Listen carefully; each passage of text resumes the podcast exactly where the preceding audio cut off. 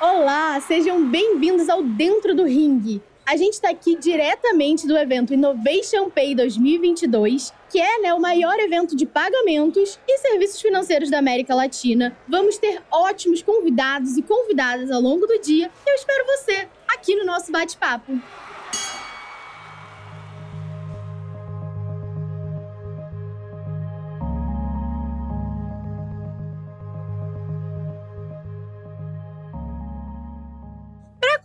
Hoje, a gente vai falar de um tema que tá fazendo mega sucesso aí, um barulho no mercado, tanto brasileiro quanto no exterior, que é o tal do BNPL.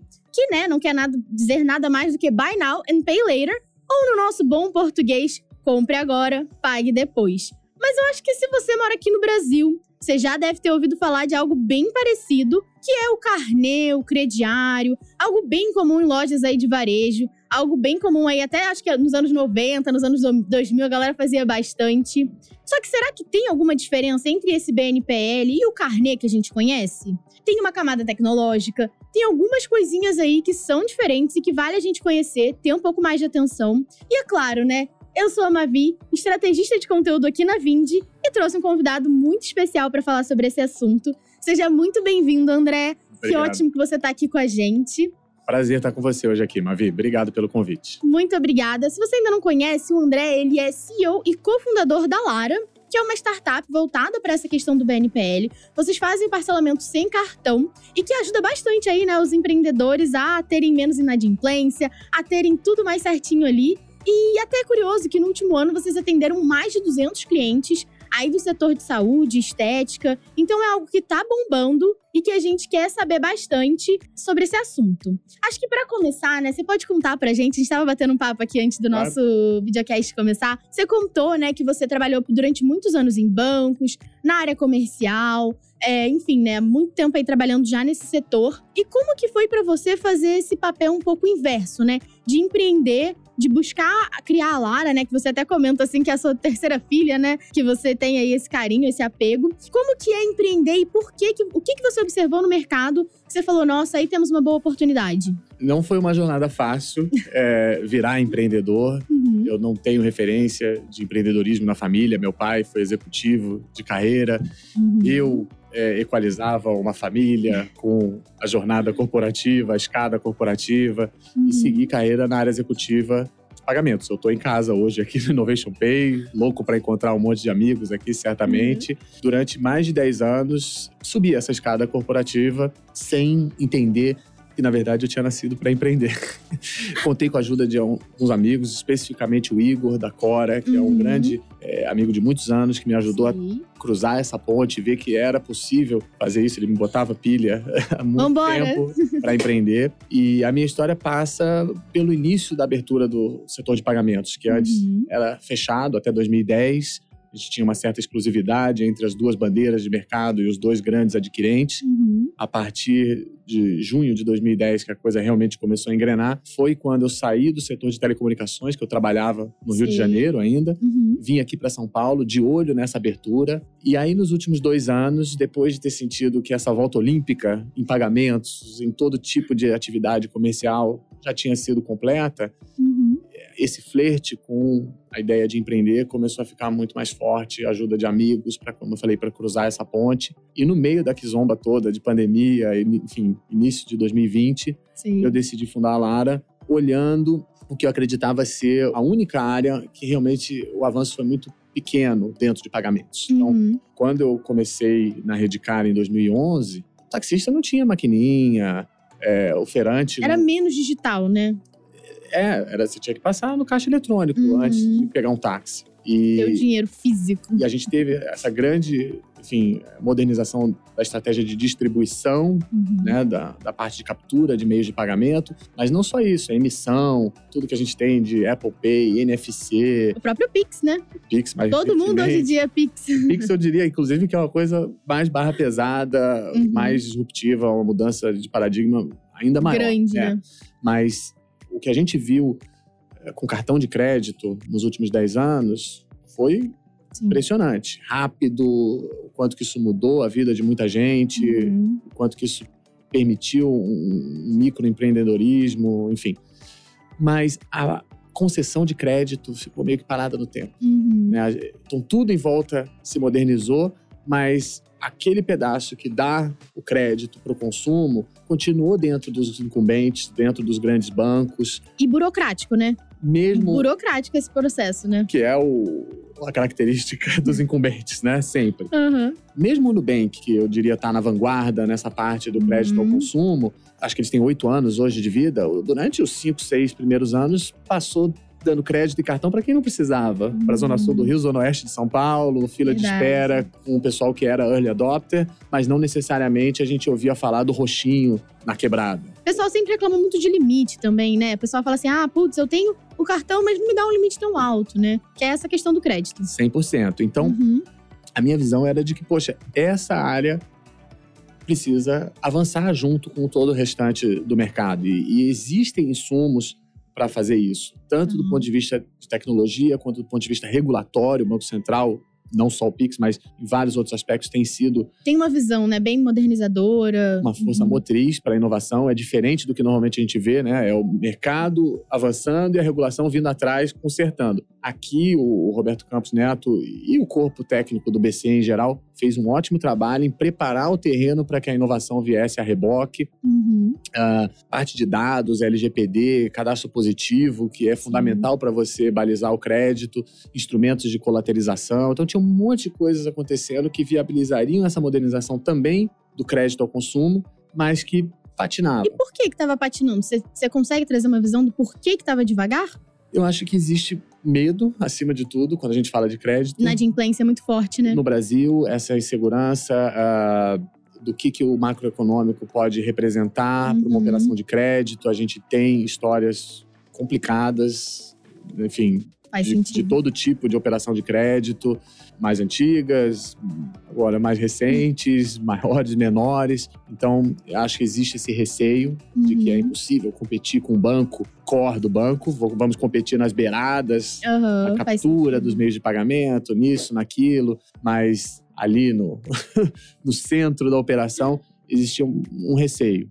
Uhum. E aí que eu acho que é muito importante olhar esse impulso do Banco Central, uhum. ter coragem de liderar com serviços financeiros. E essa que é a missão da Lara, é ampliar e modernizar o crédito ao consumo no Brasil. Está começando pelo setor uhum. da saúde, como você falou, Sim. mas com ambições muito maiores de passo a passo crescer, né? Exato. E deixa eu aproveitar para te perguntar uma coisa. A gente está falando um pouquinho aqui de BNPL e as pessoas ainda têm muita dúvida do que, que é esse BNPL, né? A gente comentou aqui um pouco na introdução uhum. que tem essa questão de ser muito similar ao que a gente já via aqui no uhum. Brasil. Acho que parcelar, dividir não é novidade para o brasileiro, uhum. algo que a gente já faz, mas tem essa questão da camada tecnológica, tem a questão da inteligência artificial. É, você consegue, tipo, colocar o pessoal assim um pouco mais por dentro de como que isso funciona na prática? Claro. O Pay Later lá fora, acho que já deu a dica no início, é muito diferente da experiência brasileira. Sim. E eu gosto de descrever, enfim, crediário digital, Buy Now Pay Later, qualquer uma dessas operações como uma interseção de dois grandes mundos. O mundo de uhum. crédito, que eu estava falando, e o mundo de pagamentos, que é a minha origem quanto que você vai valorizar de cada um desses dois mundos, aonde você vai atuar, enfim, como que vai se, se uhum. dar essa interseção na prática, que é a questão. Lá fora, pela novidade, pelo hype da coisa, eu acredito que o foco foi muito grande na plataforma. Uhum. Então, Klarna na Europa, Afterpay na Austrália, Affirm nos Estados Unidos, surfaram muito essa, não só a onda do excesso de liquidez, dos juros zero, Baixo, enfim, né? baixíssimos, né? uhum. mas também o hype do, poxa, pagar algo em quatro vezes. Que demais, É, né? uma abordagem mais geracional, do pessoal de geração Z, milênio, uhum. enfim. E, e, esqueceram ou negligenciaram o lado de crédito. Então, tem bastante barulho em torno uhum. do, do nome, mas essa turma também estava na frente agora na derrocada recente do mercado. Foram as empresas que tiveram maior destruição de valor. Uhum. A Klarna, que é essa sueca, acho que teve um down round de 85% recentemente, então, no valuation da empresa. Uhum. Então, é, essa negligência com crédito acho que está voltando agora para assombrar essa turma. Sim. Aqui no Brasil, isso não, não tem espaço. E aí que eu acho que é essa grande diferença. A novidade não existe, todo mundo uhum. conhece o Carnê das Casas Bahia, estava na música dos Mamonas Assassinas, sei lá, 30, 20 anos atrás.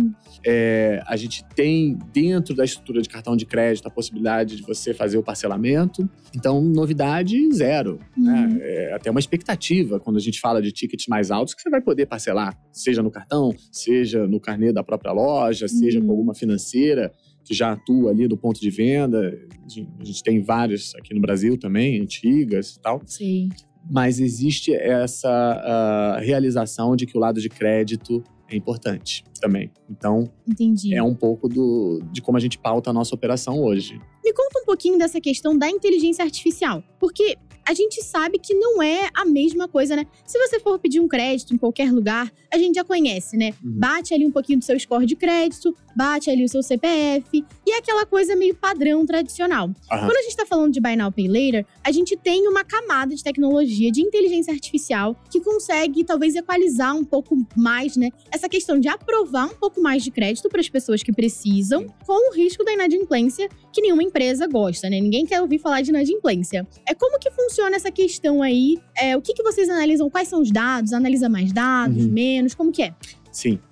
Inteligência artificial é a combinação de dados com uhum. poder computacional, né? Uma massa crítica de dados com poder computacional. O segundo fator está resolvido. Hoje todo mundo tem acesso a AWS e outras soluções ao poder computacional. Então o desafio é muito na obtenção de dados adicionais, é, é, no alcance dessa massa crítica uhum. de dados. E a nossa estratégia na Lara para inteligência artificial aplicada ao crédito, ela é uma estratégia gradual. Então a gente uhum. começou usando políticas de crédito tradicionais. O meu sócio de crédito, eu sou um cara de pagamentos, eu tenho sócio de crédito. Já conhece esse mercado. Né? Exato. Né? Trabalhei muitos anos no Itaú, fazendo uhum. modelagem de crédito. E a gente larga usando política e modelos tradicionais de crédito combinados com dados adicionais do setor da saúde. Então ah, a gente tá. usa os dados tradicionais de bureaus é, do SCR, que é a Central de Risco do Banco Central, uhum. e via de regra todo mundo tem acesso, mas a gente combina isso com dados adicionais, especialmente hoje a maior parte do nosso portfólio é odonto. Ah. Então, com informações, dados contextuais do tratamento, uma obturação é muito diferente de um processo de implante dentário. Uhum. Período do tratamento, o risco que está em jogo, a motivação. Os valores também, né? Exato. né? Uhum. Então, a gente começa usando esses dados adicionais com políticas tradicionais de crédito e deixando o machine learning ou a inteligência artificial fazer a modelagem para 2, 3, 5% do, da matriz decisória. E conforme a gente vai crescendo, a ideia é que a inteligência de máquina vá absorvendo a maior parte desse processo, Sim. mas é um balanço é, não é uma bala de prata, uma coisa que vai. As pessoas ficam assim, nossa, é. liguei aqui, a inteligência artificial vai fazer tudo na minha empresa, não preciso mais trabalhar, ela vai fazer todo o meu trabalho, né? Não é bem assim, você tem que ir ali trabalhando, ensinando, né? Assim que eles, a inteligência artificial aprende, até chegar ali no ponto ótimo, talvez, é né? Isso. É, não, não, funciona assim. Para quem tem curiosidade do assunto, eu recomendo um documentário chamado AlphaGo, que conta uhum. a história, enfim, de um computador que ganhou é, do campeão mundial de Go, que é o jogo mais complexo, mais antigo e mais complexo de tabuleiro. Uhum. E se imaginava que nunca ia demorar 200 anos para a força bruta computacional, enfim, quebrar essa charada. Chegou muito antes com a aplicação de machine learning. Mesmo esse computador precisou, sei lá, de 20 mil, 30 mil partidas Pra aprender, até mais, é, né? é, não sei o número, mas uma quantidade absurda para aprender. É claro que com um jogo de tabuleiro você joga 20 mil partidas em um dia. Quando a gente fala de análise de crédito casado com uma operação real, né? real né? De distribuição, demora para você ter essa massa crítica.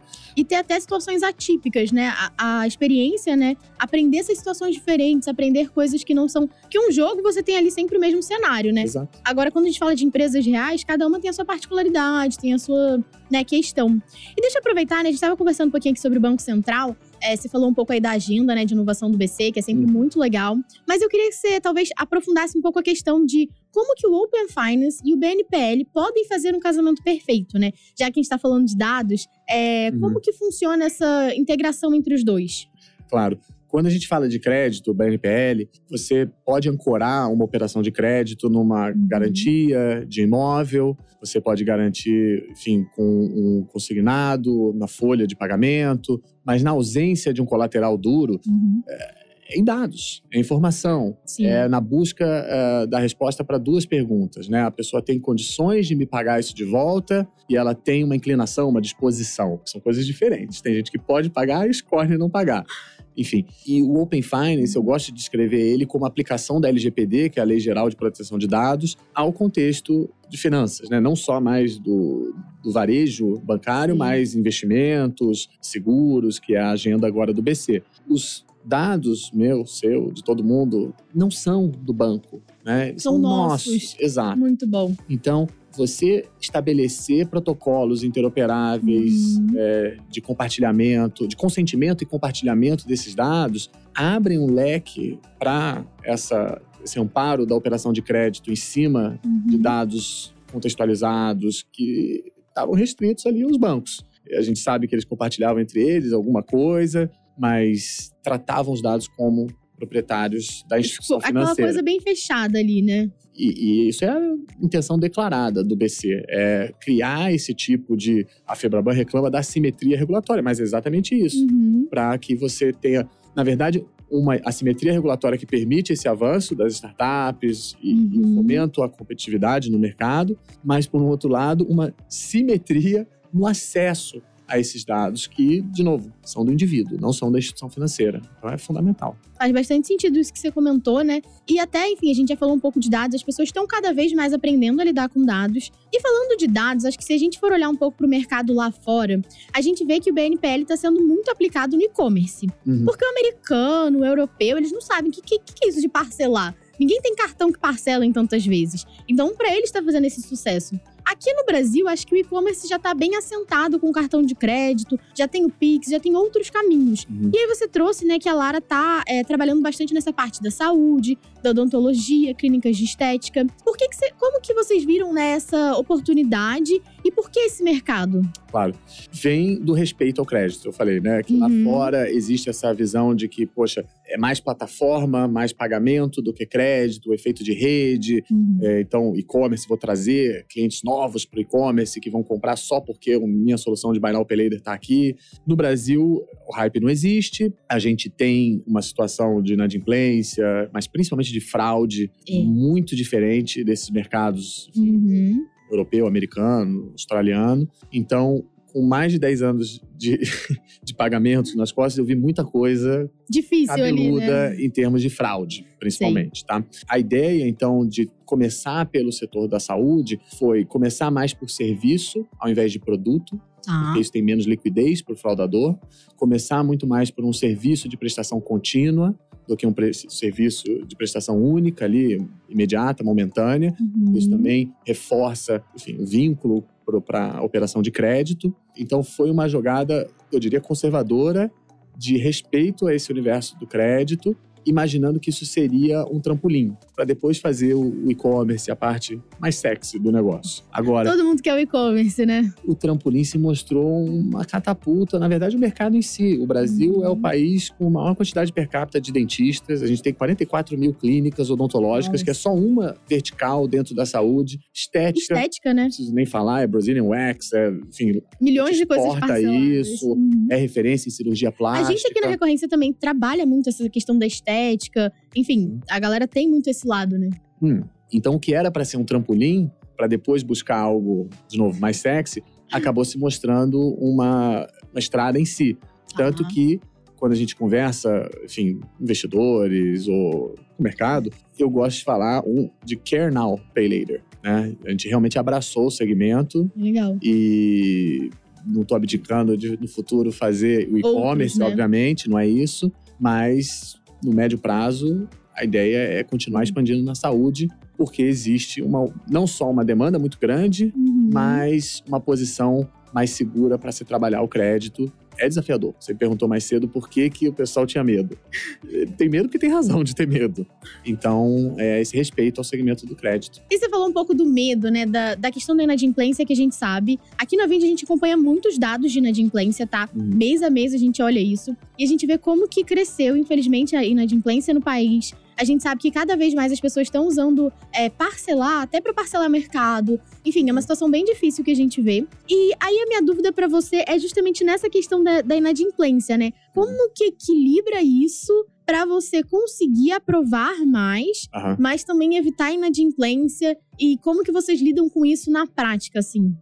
E, e aumentou para todo mundo, né? Não Uhum. é que foi um banco, uma instituição, Sim. não tá, não tem machine learning que resolva. É o né? cenário, né? É, não é que Uhum. um errou na hora de fazer a concessão, o outro foi. Claro Sim. que tem diferenças, mas só olhar os resultados aí dos grandes bancos, enfim, todo mundo, do Nubank, todo mundo viu um, um aumento, aumento, na né? inadimplência. Como você trabalha isso? No preço. Então, eu vejo a nossa operação e qualquer operação de crédito, na verdade, como um tripé entre taxa de aprovação, taxa de inadimplência e o preço Uhum. a coisa precisa parar de pé num dos três. É claro que o preço mais alto pode gerar uma seleção adversa, que vai prejudicar. É um equilíbrio delicado, mas que se dá entre esses três fatores. Uhum. É, no meio disso tudo, impactando muito o preço, curva da Selic, que enfim, no último ano saiu de 2 para 13,75, que é a, a taxa atual, Teve, né, um ciclo aí. e isso você equilibra no preço. Não Entendi. tem outra forma. Quando você atua na interseção de pagamentos e crédito, uma das premissas, na minha visão, é que a taxa de aprovação precisa ser mais alta. No Uhum. empréstimo pessoal, enfim, nos marketplaces aí de crédito pessoal da vida, a taxa de aprovação é de 5, até menos. De É todas, bem difícil, muito né? baixa. Uhum. Se você bota isso num ponto de venda, a frustração, tanto de quem vende quanto quem está ali aplicando, é muito grande. Então, Não consegue fechar negócio, você né? tem que largar de uma aprovação alta Uhum. que é alta podemos discutir, mas você tem que largar de uma aprovação alta, ponto, e equilibrar os outros dois. Equilibrar a inadimplência, que muitas vezes não está vinculada com a sua qualidade de concessão, está vinculada com fatores macro, Uhum. eleição, insegurança, enfim. O Brasil é sempre uma caixinha de surpresas, né? A gente tava falando um pouco desse cenário e a gente tem muita coisa aqui pra equilibrar, né? E aí te sobra o preço. E o Uhum. preço, eu diria que é o fiel da balança, muitas vezes, nesse equilíbrio. André, muito obrigada pela sua participação hoje. Vou deixar o espaço aqui aberto para você falar um pouco mais sobre a Lara, as redes sociais, como que a galera encontra vocês. E é claro, né, o público que nos acompanhou, muito obrigada. Deixem seus comentários, dúvidas que a gente tá aqui para responder. Muito obrigada, viu? Obrigado você, Mavi. A gente tem um site que é o parceladolara.com.br. Uhum. É, pode mandar uma mensagem por lá ou no meu perfil do LinkedIn também. Eu sou bastante ativo lá no, na rede social. Enfim, e tô louco para, como eu falei, encontrar aí meus amigos de longa data no evento, que já tá bastante agitado. Que bom, muito obrigada por ter vindo, viu? É super legal ter tantas pessoas boas aqui para conversar, bater papo, fazer networking lá fora. E que bom que você dedicou uns minutos para participar aqui do Dentro do Ringue. Oxalá, Mavi. Bom dia. Obrigado. Bom dia, obrigada. Olá, tudo bom? Hoje nós tivemos um dia incrível aqui com o Dentro do Ring, diretamente do Innovation Pay 2022, o maior evento de pagamentos e serviços financeiros da América Latina. A gente convidou várias pessoas super importantes do mercado para bate-papos sobre PNPL, tendências de pagamento, compliance e muitos outros assuntos relevantes. Eu tenho certeza que você vai querer assistir e conferir todo o conteúdo que a gente fez aqui no evento. É só clicar aqui, conhecer lá nas nossas redes sociais também da Vind, arroba VindBR no Instagram e Vind em todas as outras. E aproveita para comentar, para compartilhar com seus amigos. Isso é muito bom, a gente fica muito feliz de ter você aqui. Até a próxima!